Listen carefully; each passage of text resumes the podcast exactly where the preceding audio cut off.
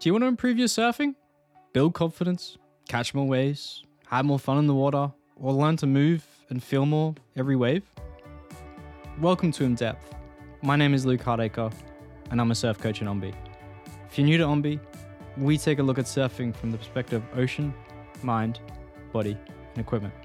Each week, I break down surfing in depth and give you straight to the point tips so you can improve your surfing.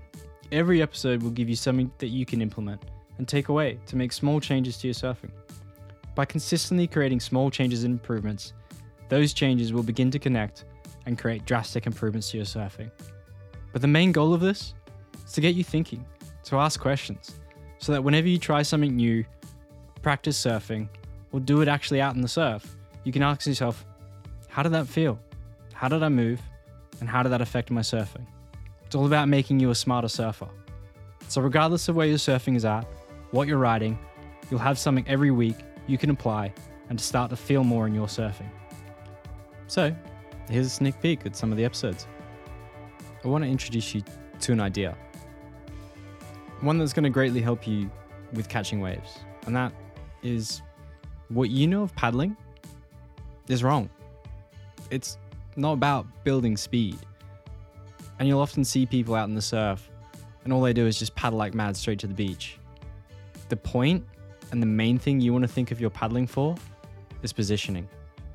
Positioning yourself in the lineup and positioning yourself to put yourself in the best place to catch the wave, to put yourself in the power zones. Otherwise, you're just wasting time and energy. You'll notice all the advanced surfers are always out there paddling mad sideways, whereas most of the beginners and intermediates just see a wave and paddle straight to the beach and then an advanced surfer comes through and steals the wave. And it's frustrating. So the idea of your paddling is not about building speed and everything else. And sure, there's technique to it, but the main thing you need to be doing is positioning yourself. Or this episode, which is all about developing your bottom turn. The bottom turn for most surfers will elude them, and they're looking at it the whole wrong way. Your bottom turn is not a quick reaction movement. You don't just suddenly move and the whole board turns. It takes time to move there. It's a long, drawn out maneuver that you need to hold. And the purpose of it is one, to get you where you want to be, but your bottom turn creates acceleration.